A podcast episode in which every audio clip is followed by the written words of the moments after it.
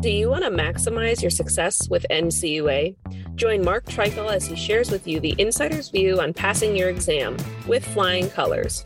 The With Flying Colors podcast is sponsored by Credit Union Exam Solutions by Mark Treichel. If you would like to work directly with the Credit Union Exam Solutions team and receive support to optimize your results with NCUA so you save time and money, visit us at marktreichel.com to find out more.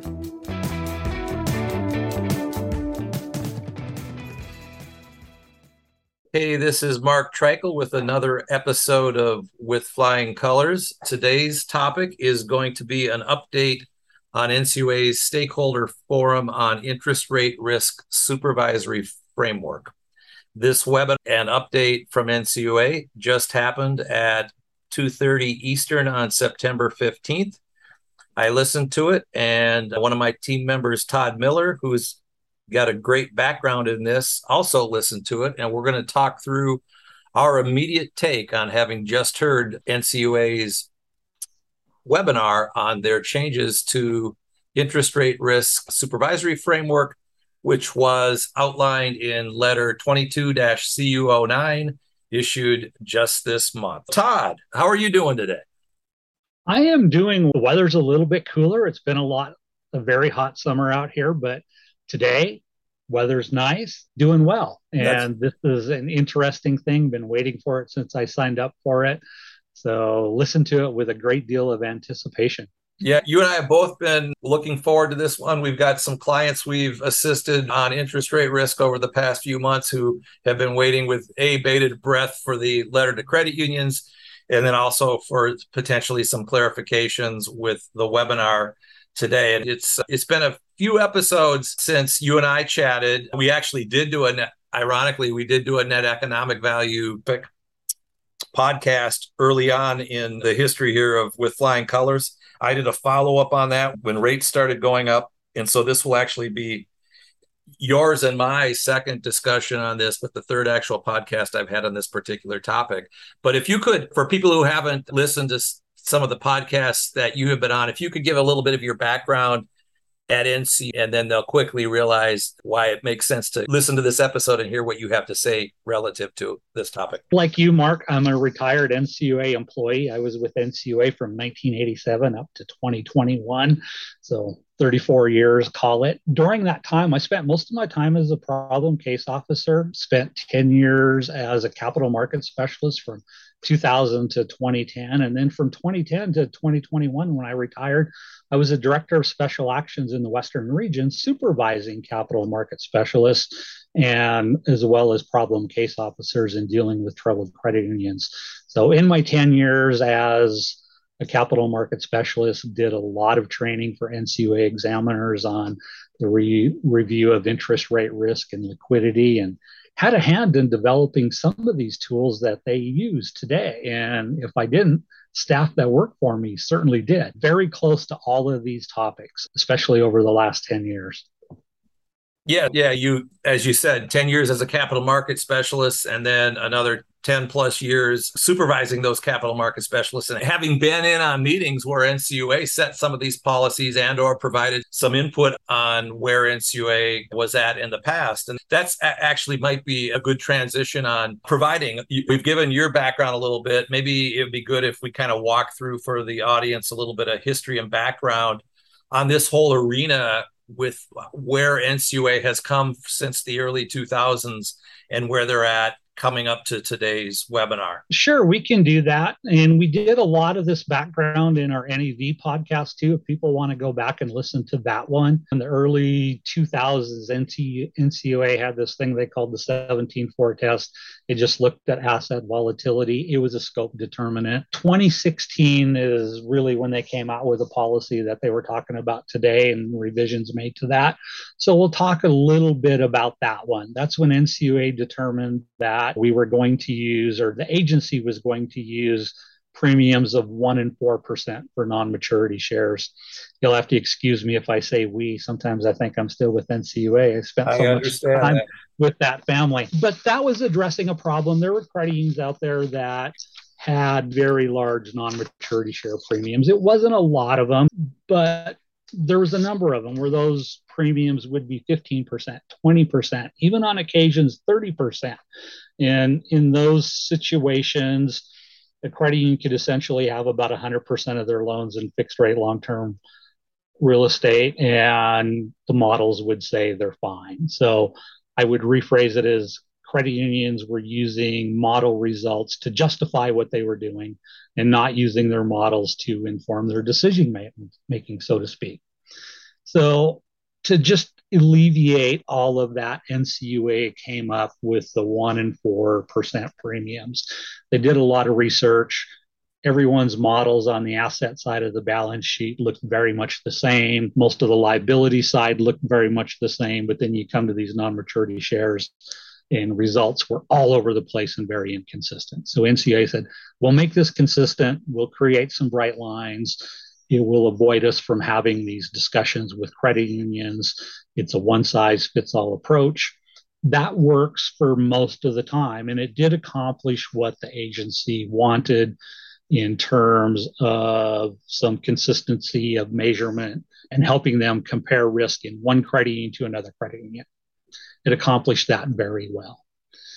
And they actually, Todd, they actually in the webinar, which we'll I'll have a link to the actual NCUA webinar in the show notes. Once they, I'm gonna have to go back and add that because we might get our podcast up before NCUA gets their webinar up. Although they've been moving those more quickly lately, but they made a reference to that uh, that specific issue that it, it helps NCUA provide context. If we're looking at everybody doing all of their own assumptions on it. And as you said, you could have people going with as low as 4% and as high as 30%. The numbers come out uh, so much differently. This provides context to NCUA so they can take their quarterly data and take a look at it and see who those outliers are so that perhaps they could say, because they're outliers here, we might want to send a capital market special specialist into those credit unions so that we could see if they have the systems in place and the programs in place to mitigate whatever risks those numbers might show, or that there actually might not be any risk do I does that sound right? Do I have that? That does sound about, and I think it's an accurate statement. But we'll go back and talk a little bit more about the background. Is it creates some problems too? Anytime you do a one size fits all approach, you're going to have outliers where that approach just doesn't work. The fact of the matter is, credit unions are not all the same. Balance sheets vary. There's an infinite number of combinations of risk and reward out there, and one size fits all approaches doesn't work for everybody. And in fact, their guidance in 2016 was very inconsistent from the way they manage other risks.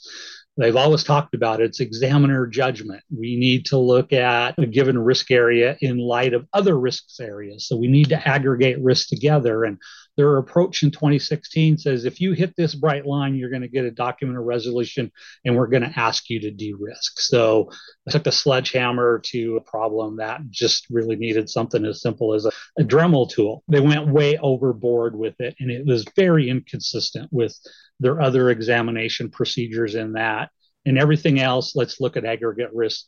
Here they said, here's a silo, there's zero examiner judgment we're going to look at this one factor. We're not going to consider how much credit risk you have. We're not going to consider how much liquidity risk you have. We're not going to consider that a credit with 2% operating expenses can accept a lot more interest rate risk than a credit with, say, 4% operating expenses. So, from that one aspect, this bright line that they created in 2016 was actually not really consistent with the rest of their exam guide and the rest of their processes. And when you really come down to this program update in this new issuance that they issued here last month and that we talked about today, they really just fixed that. And really brought the world back to let's be more consistent with the way we evaluate all these other risk areas we do evaluate risk in light of other risk areas. We are going to allow a measure of examiner judgment.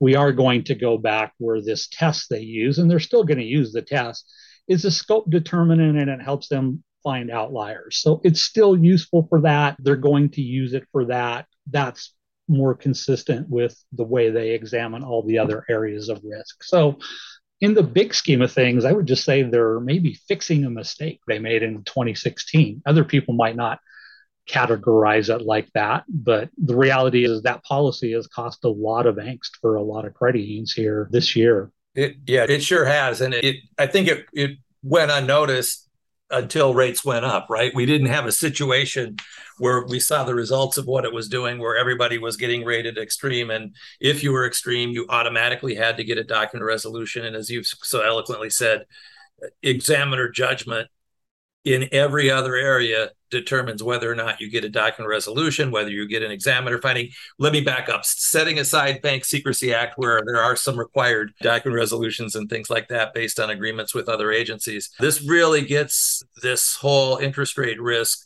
topic more line with the rest of their exam program, which again comes back to examiner judgment. Todd, one other thing you mentioned is if someone if the if someone has extremely low operating expenses or extremely high net worth, yet they have some issues with their uh, interest rate risk calculation here, the ENT or the NEV, whichever whichever whichever way you want to call it. If they have a lot of other positives, those can be mitigating factors that may result in the examiner using that judgment and concluding that the credit union does not need a document of resolution. Anything you'd like to expand on relative to the statement I just made? I think that's absolutely it. And they alluded it to it a little bit in the webinar that you may still find yourself, a credit may still find itself with a high risk rating for interest rate risk or for sensitivity is the term they use now. It's on the CAMELS. But yes, you can use these mitigating factors now where perhaps you won't get a document of resolution. Yeah, and we'll go through maybe the slides a little bit in their presentation and get to the document of resolution. The letter is very specific as to when you'll get a document of resolution. It's more consistent with other practices in that you're going to get a document of resolution if your risk is high enough to cause some undue risk to the insurance fund. Our management risk management practices are severely deficient. Now you can have that number, but if your risk management processes are good and you have control over your risks in other areas, you're probably not going to get a door.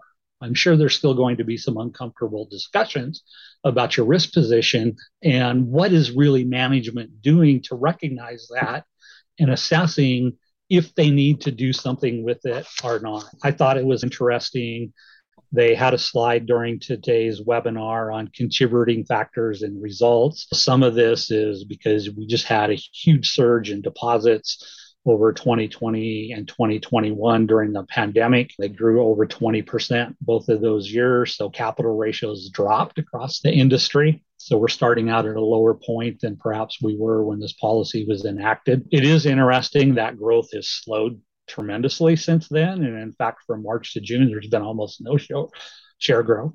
But it's hitting this whole high risk, it's hit a very specific number of credit unions. And they talked a little bit around it during the webinar, but the ones that it's really impacted the most are these credit unions with lower sh- loan to share ratios. So you have a group of credit unions that are relying on their investment portfolio for earnings, not just liquidity management, but they have large investment portfolios that are really serving as their loan portfolio. So they have zero credit risk, but they've taken on duration and extended the maturity of their investments because it's a core piece of their earnings. While the rise in interest rate risks or interest rates, it's dropped the value of those significantly. And you can see it on the FPR just nationally. I think it's around, they mentioned it during the webinar 17% of net worth is sitting right. in these unrealized losses and investments. So those credit unions have been hit really hard in terms of triggering extreme risk on that supervisory test. But they're also the credit unions that have the most mitigating factors. They typically have very low operating expenses. And because they're not making loans, they have almost no credit risk. So they need to be taking on interest rate risk to generate earnings. And it's all reasonable.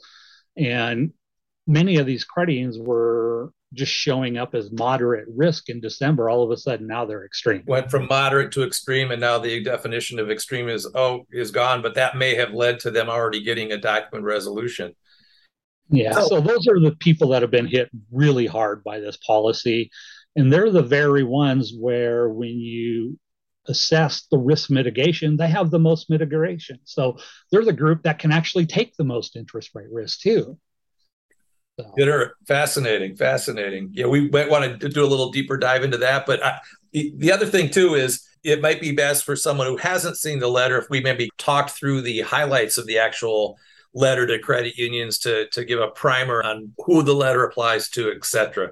So what what are the highlights of the this recent letter that we saw? I would say there's a couple main highlights in the letter. First off, this applies mostly to credit unions over $50 million. So the smaller unions, it doesn't impact them at all. The letter does a number of things. In the 2016 policy, they created this extreme risk category where there was no ifs, ands, or buts. You were going to get a document of resolution if NCUA supervisory tests determined your risk was extreme using their 1 and 4% non maturity shares. It does away with that entire extreme risk rating. It's gone. They've just eliminated it. Now we just have low, medium, high. So they've eliminated that entire risk rating, which was appropriate. The policy in 2016 also took away examiner flexibility. They were not allowed to alter that rating at all. It was a numerical rating. This new guidance in the letter, it gives the examiner some judgment back. Now, it does say it should be rare for credit unions to lower that risk rating, but it does create an environment where they can. And then, of course, the absolute largest thing it does is the 2016 guidance required a document of resolution and a de risking plan. That has done away with. They've created some specific criteria where a document of resolution is still appropriate. But for a lot of credit unions, not for a lot, it's hard to judge. For many credit unions, the document resolution is probably not going to be appropriate. They laid out conditions for when they might still need a document resolution, and that's undue risk to the insurance fund. A credit union really hasn't reacted appropriately to these rising interest rate risks. It's a big change in risk. Credit unions should be talking about their various loan and investment and pricing strategies, and they probably need to change them or at least reassess them. So there's a category of folks that have not done that may still find themselves with a door, even at a high risk rating. And then the third piece, and this has always been a reason for having a document or resolution. It lays out if a union has material issues or weaknesses in their governance of risk. And that's always required a door in regardless of the area. So that's really not a new policy. It's just reaffirming a policy that's already existed. But that was the biggest change is they deleted the extreme risk, gave their examiner judgment back. Doors are not automatic now. They need a safety and soundness reason for giving you a door, basically. Got it.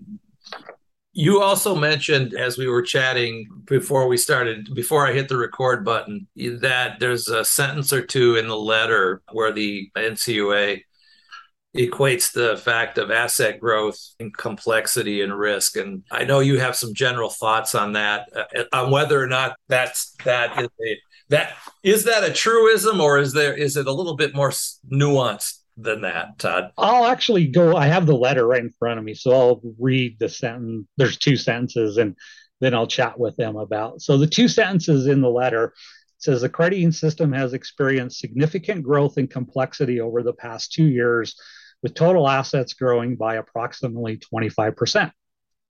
As the system has grown, concentrations in longer maturity assets have significantly increased sensitivity to changes in interest rates.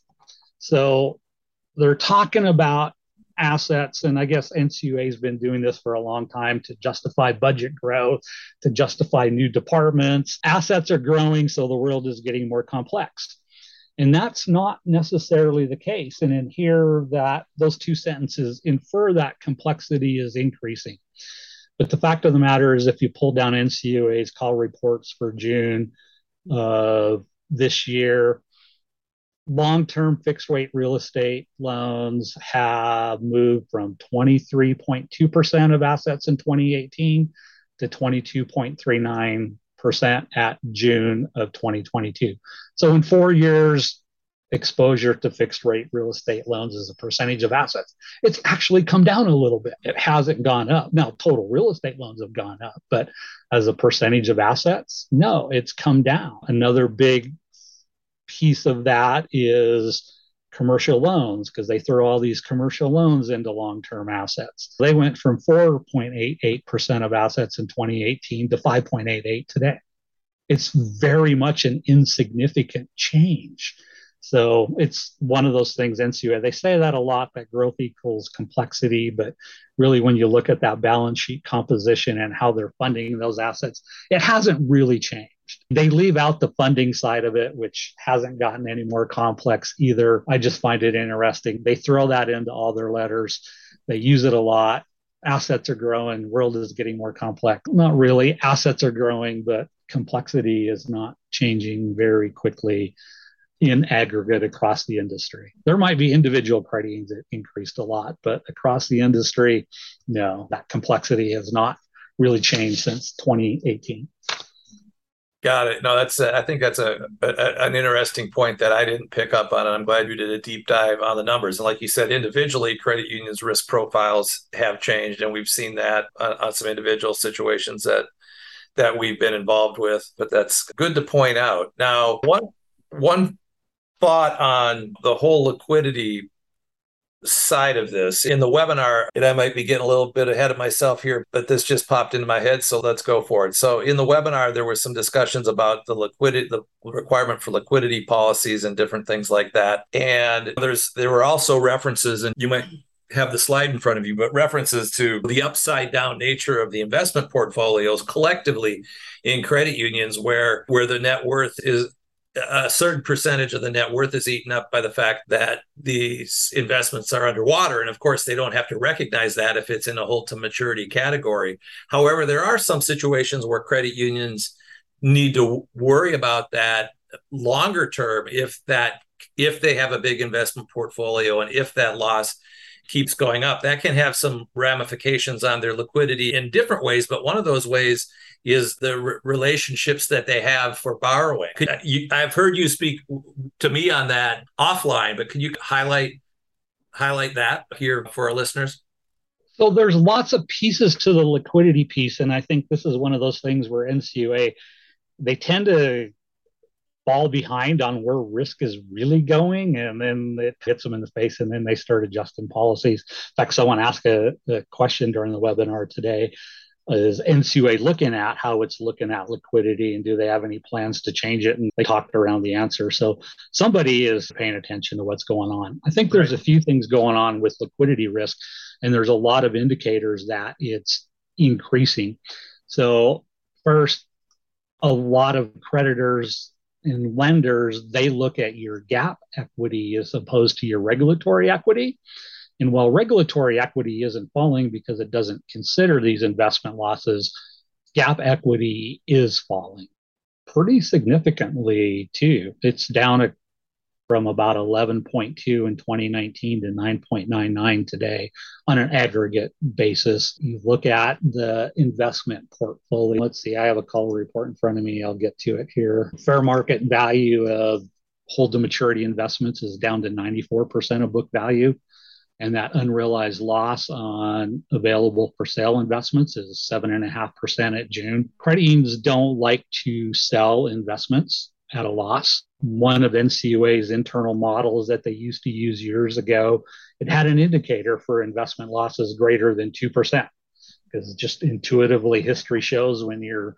more than 2% underwater you typically don't want to sell those investments. They're still available to pledge but that's a secondary source of liquidity and your haircuts are going to get larger especially if a credit union starts having asset quality problems. Generally if asset quality is good they can still use those investments to assess wholesale funding. Couple of other things going on that they don't talk about behind the scenes is we have these very large inflation numbers. No one really talks about them. Right. But if you go look at deposit growth since March of this year, it's 0.2%. Deposit growth is ended. People are struggling to pay bills, and I'm sure that has an impact on that whole deposit growth, which is almost nothing. When I looked from March to June across the industry, all your asset growth was from borrowed money. So borrowed money is growing very rapidly. And then we have these rising rates. So, what is the cost of that borrowed money? Right now, it's not showing up in cost of funds yet because all that borrowing is shifting to overnight. Historically, credit unions, they would borrow long term to fund loans, they would borrow long term to hedge interest rate risk. Now you're seeing just an explosive growth in overnight borrowed money. And that's funding growth in the industry. And that's just from March to June. And so those are kind of indicators that, hey, liquidity problems might be coming down the pike for individual credit unions. And so you got a combination, and borrowings are going up, investment values are falling, GAAP net worth is falling. We have these large inflation numbers, which potentially means parts of the economy are slowing down. People are having troubles paying bills. I remember one of our clients, we were having a conversation, or they had us look at their credit committee meetings, and their cost of fuel oil for that one person, their members had tripled from last year. And so they had just a segment of their middle class members are going to struggle just because of the increase cost in heating costs this winter. So there's lots of little warning indicators around liquidity. And so they did mention during the podcast today there is a liquidity regulation. You are supposed to have a contingency funding plan. You do have to have the access to the Federal Reserve or the CLF if you're over 250 million. So, just as a side note, even though this is a podcast about interest rate risk, the industry would do well to go reassess their liquidity risk at an individual credit level and see if strategies about that might need to change as well. No, that's a great point, and it's they're related, and an issue I think that's brewing. And as you mentioned, you've got you, you didn't mention the specifics, but you've got the corporate credit unions, you've got the federal home loan banks, of course, you've got the Fed and their liquidity borrowing abilities can be at one or all of those. And of course, obviously, depending on their size, but other factors are potentially painting some credit unions in a corner because of the fact of the value of their portfolios, because of the fact that maybe they've already accessed some of their lines. And as numbers start to deteriorate, those sources tend to look a little bit more closely at the credit union. I think you've said they put they, they may start monitoring and put them on some sort of watch list. It's something you definitely want to get ahead of before you end up having some of those things evaporate un, under you. And it, as I've heard said before, liquidity doesn't matter until it matters, and when and then it's the only thing that matters. Yeah, and I think we're a ways away from it. I don't want to imply that borrowing is bad or credit unions or Absolutely. anybody is in, in, totally in trouble because that's not the case at all. The that whole borrowing and ability to borrow is there to help serve your members and get you through these crises.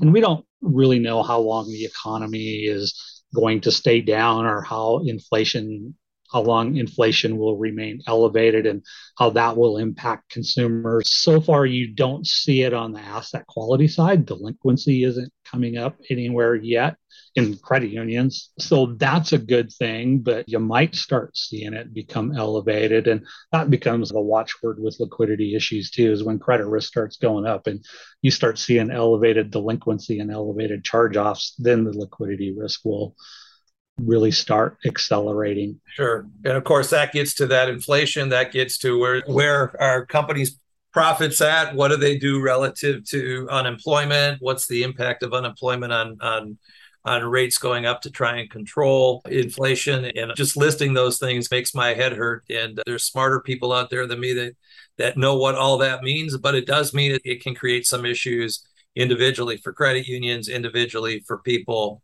and what have you. So I'm sure it's extremely challenging for every credit management team out there and board out there because you have these national trends, but then you have all this localized stuff. And there sure. are places where the economy is still very robust. There's places it's slowing down. There's places where their segments are good and other parts are slowing down. It has to be, there's just the uncertainty is higher, I think, than it has probably been in the last four or five years. And they alluded to that a little bit in this letter. It's wait, we haven't seen an interest rate risk increase like this in a long time. And so that level of uncertainty, it always creates risk management challenges. So it's a tough time for management teams and boards of directors. Yeah, that's a fact. So we've talked about what the letter highlighted. We talked about the door clarification and what happens relative to not requiring a door, what's what what might require a door. And we both listened to the webinar.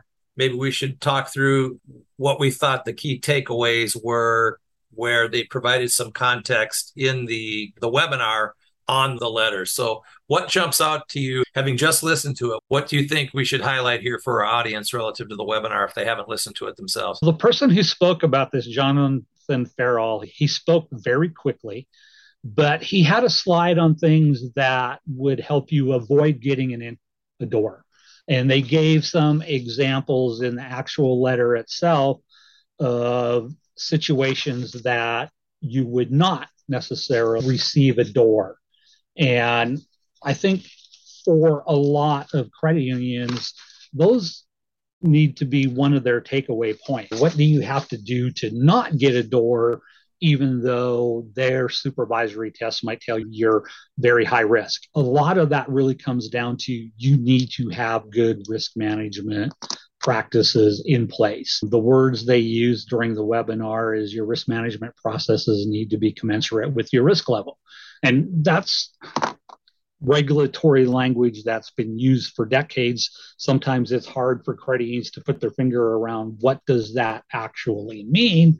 But many credit unions use vendors, they have peers. Let's have some discussions with that. Let's have some discussions with your examiners ahead of time of what they might think that may also mean. They'll pretty much say you won't get a DOR under two conditions, and that's if your risk management processes are acceptable and commensurate, or if the credit union has already taken steps to act on their high risk rating. So they've noticed their risk has gone up. So they've went back and they've come up with a plan. We're going to change our pricing strategy. We're going to slow the growth of long-term assets, whatever that may be. But they're looking for does the credit union already have a plan to maybe start reining in their risk level or containing it or reducing it. So it's those two pieces are the big takeaways. You're not going to get a DOR if you have really good risk management practices and governance across your credit union, or if your risk is elevated, has your management team done something to rein that back in? Do you have a plan to contain this rising risk? So those are the two big takeaways. If you want to avoid a DOR and get a good risk rating, is make sure your risk management processes are acceptable and consistent. And I think for some of the credit unions that already got a DOR, they did have good risk management processes.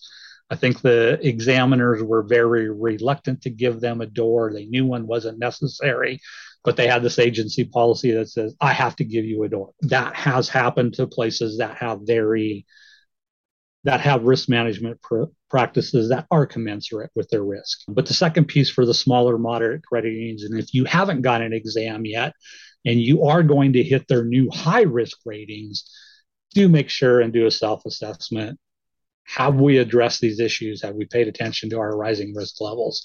Do we have some discussions in our ALCO committee? What are we going to do about it? Are we going to talk about our earnings challenges? Or and I really, it's go back, look at everything. Is your credit risk management where it needs to be? Have we assessed how this changing marketplace might impact your liquidity risk and credit risk down the road? So continue doing what you're doing. If you have good practices in place, you should be fine. Now that all makes good sense. And you talked about so someone who's offering fixed rate real estate loans, and that may have played a role you can tweak what you're putting on the books moving forward. Same as tweaking what it is that you're putting on the rest of your assets. You mentioned credit unions that rely heavily on the investment portfolios. You, obviously, if they want to hold what they've got to, they've got to let that play out, but they can change what it is they're adding to their book. I know one of the things you and I again have talked about. Uh, so one scenario one of the things that drives this is if your liabilities are mostly in the core deposits, the share, the regular share deposits that have no term. You can try and attract and move that money by creating rates that might help move that money, but it really relies on what your members are willing to do. And then it also has a, an impact on the bottom line. The other thing you can do is you can you can start borrowing longer term to make your numbers come out a little bit better. Any thoughts relative to anything i just threw out on the table there and what might make sense what doesn't make sense what thing credit unions could consider when they're looking at different levers that they can pull to reduce their overall risk? You can pull all those levers just recognizing there's going to be a cost to them. And like I said, one of the things that's somewhat interesting is credit unions are getting increasingly competitive for loans, even though interest rates are going up. Yield on loans across the industry is coming down because they're just fighting with the banks, credit unions, internet lenders. They're fighting with everybody for loan dollars because even though rates are going up, there's still such a big spread between loans and investments. People are fighting for loan dollars, so loan yields are coming down. That's fascinating. You normally you would think about okay, we can pay a higher amount of money to borrow to fund loans. You can pay a higher amount to borrow, but you might not have the loans there to grant sure at a positive spread. So there's costs to borrowing money. You can do all of those things. The challenge for credit unions is and it's kind of contrary to what you might think is the credit unions with the most non-maturity shares which are in effect the most stable funding are the ones that are being the punished the most under this supervisory test. They have the biggest impact even though they're in effect have the least risk and the most stable funding. So it's one of those one size fits all approaches. Is yeah that's ironic. somewhat dangerous to people. I think the credits they just have to look at all their levels, and it's a manner of managing earnings, and that is really challenging right now. People doing things to manage those earnings, they're competing for loans. You're seeing more people purchasing loans. They alluded toward the webinar. One of the biggest issues is it's longer duration investments. And that's credit unions reaching out there for earnings. It's not there in the loan marketplace because people aren't raising loan rates the way they need to. Consumer loans, the real estate loans are going up because the secondary market does impact those real estate loan rates to a great deal. People want to keep that liquidity available. So people price those to the secondary market. So they do move with treasury rates. But all these other consumer loans, and I would suspect we've seen this in the last recession back in 2006, 2007 commercial loans tend to get underpriced too. And while it's only 5% of credit unions assets, the credit unions that are in that business, they need to pay attention to their pricing because quite often you see that get underpriced too. And that has consequences when delinquency starts rising later. Sure. And NCUA starts visiting.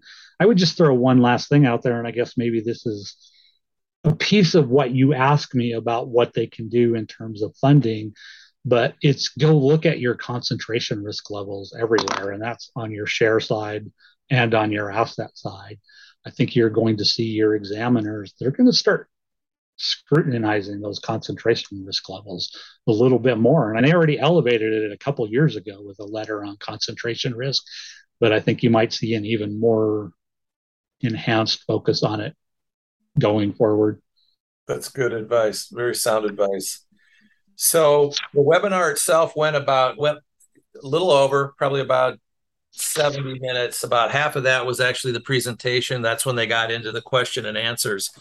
And there were some good questions. And one of the biggest questions that I was interested in hearing how they answered was the timing issue. So, credit unions, as you and I know, since May, a lot of credit unions have received documented resolutions be, simply because perhaps simply because the the previous guidance required that the examiner give the credit union a document resolution if they were rated as extreme. So there were a couple different questions relative to all right, so I got a document resolution. What happens now that I was rated extreme, which required me to get a document resolution? Now extreme doesn't exist what is NCUA going to do relative to that? Any thoughts relative to the, or could you summarize what you heard as the answers that they gave relative to that? And any thoughts on that? I can summarize it and then I can tell you what wasn't said too, which is almost as interesting. So they said the region, if you're one of these credit that hit extreme risk because of the supervisory test and you received a DOR to send in a plan during the webinar, what they said is the region's going to go back and assess those DORs and they will contact you. What wasn't said is what criteria are they going to use to assess those DORs? And are they going to contact you if your DOR might be modified? Or are they not going to contact you if your DOR is not modified? So they're going to turn it back over to the regional directors to go through and assess DORs that have already been issued and determine what happens with them. And like I said, the interesting part of the webinar is they didn't say what criteria the regions will use to do that. In the new guidance, there's a whole set of extra steps for examiners to go through and assess the sources, you know, how that interest, what made that rating change. And you have clients, they went from moderate to extreme in a quarter, right. even though their balance sheets didn't change. The guidance says examiners in the future are going to assess what caused that I'm just going to surmise that for these credit unions that have already received DORs that the regions have to go back and reassess is they'll have their examiners go back and look at that. What caused it? Why did it occur? Was it just a market change? Is the credit unions other practices? So I think they'll just go back and review those exam reports in light of this new workbook and guidance. That's what I going to guess is going to happen. Although I don't know, that's speculation on my part. It is speculation. They don't say. and you're NCUA right. is short of staffing and they're short of resources. So, you know, this is a big time commitment to go back. And how does that play into everything? I don't know. They didn't say that.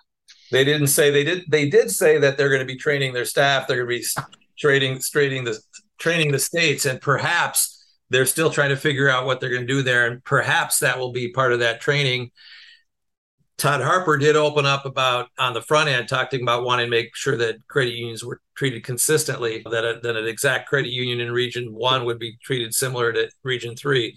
There is this nuance now, though. When you push things back towards judgment, it gets harder and harder to treat everybody fairly because, Todd, as you and I know, everybody has a little bit different judgment. Every examiner has a little bit different risk tolerance. Every credit union has a little bit different risk tolerance. My advice to a credit union, if you had a document resolution and you listen to this webinar and hopefully you listen to this podcast, I would reach out to your examiner and engage a conversation saying, Hey, we really want to talk to you about the things we've done. You, you, they probably already know it, but highlight to them again, make them aware of the, of the fact that, that they're going to be reevaluating that and put your best facts forward relative to the document of resolution. And some of the, the reality is some of the things in there you're going to want to do anyway, but whether or not you need that document resolution is something that is definitely up for play here.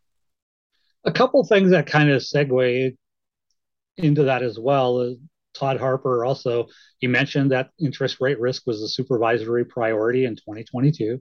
He said it's going to be on our list again in 2023. And I think it's been on the list. I don't know. I don't remember a year when it wasn't on the list. But then something else they said during the webinar as well is the intensity of your exam and the review of interest rate risk, it isn't going to change with this letter. We took out an extreme risk rating. We said a DOR isn't required but they actually added exam steps to their whole interest rate risk review. And they were very clear the intensity of our interest rate risk review it's not going down.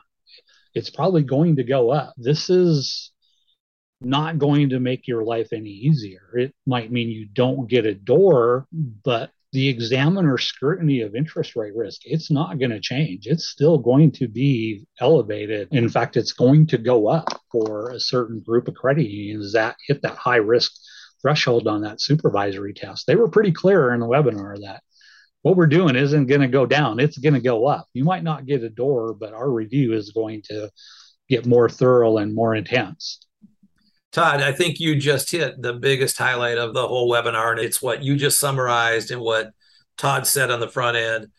It's a priority now. It's going to be exam priority next year.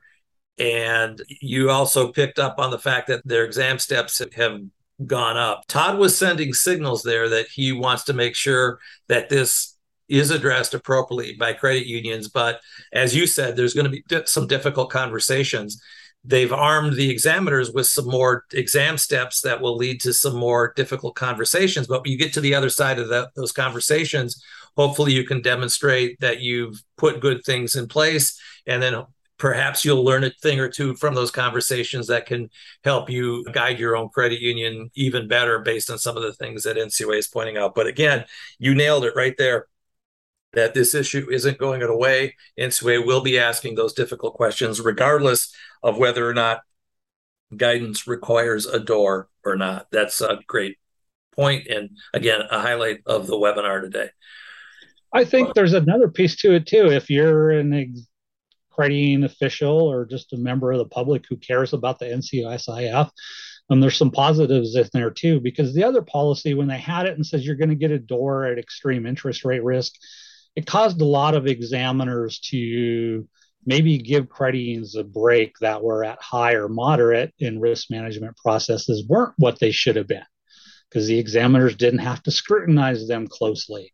And the simple fact of the matter is there are probably credit unions out there that might be moderate risk for that supervisory test that they do deserve a DOR and they probably have taken on more risk than they should have. And maybe some of those people will get caught now because the examiners don't get that automatic get out of jail free card where we're going to reduce our scope and level of review just because the numbers are moderate.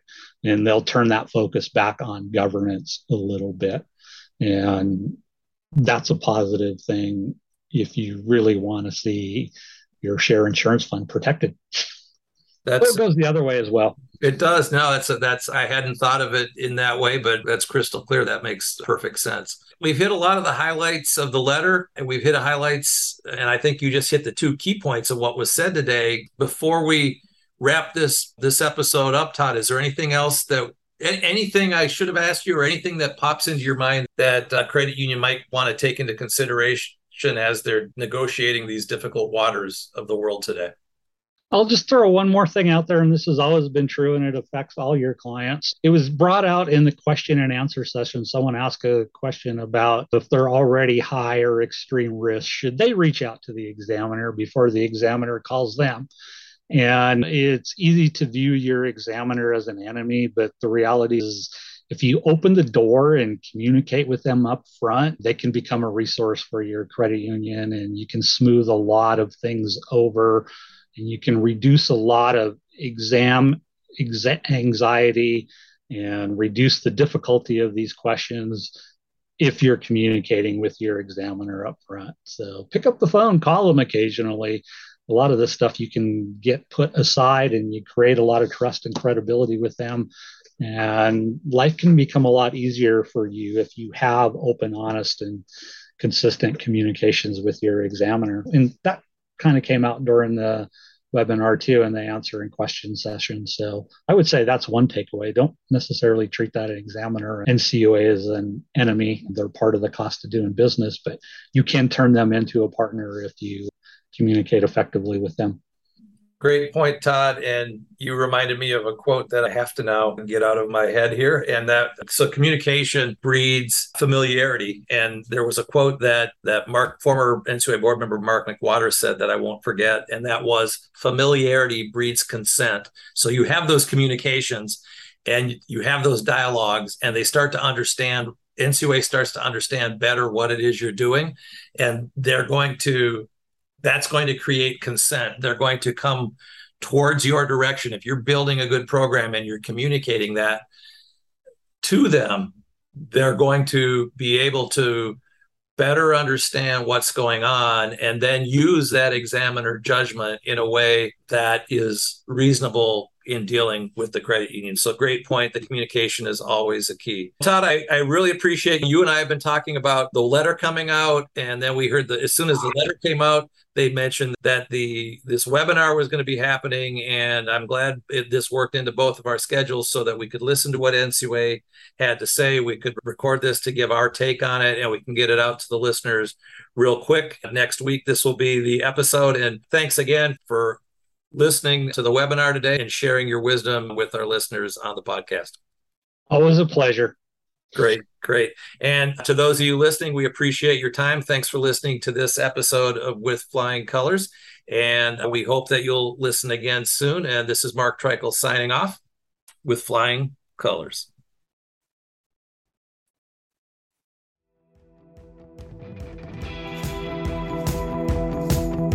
Thank you for joining us on this episode of With Flying Colors. Subscribe on your favorite podcast app to hear future episodes where subject matter experts of all varieties will provide tips on how to achieve success with NCUA. If you would like to learn more about how we assist credit unions, check out our services at marktreichel.com.